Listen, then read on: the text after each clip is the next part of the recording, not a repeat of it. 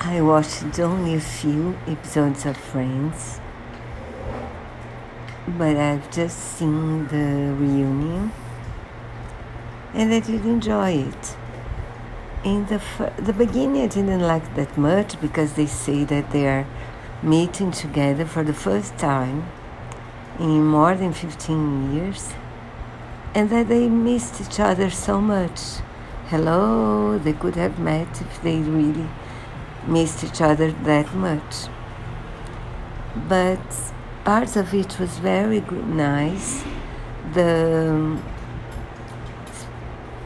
the talks with the creators of the series when the cast read old episodes. The Lady Gaga appearance, which was great. And in the end, I do believe that they missed something uh, in a way that they were real in the end, I think.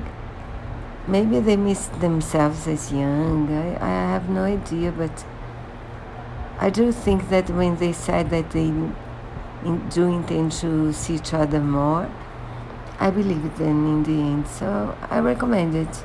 It was fun.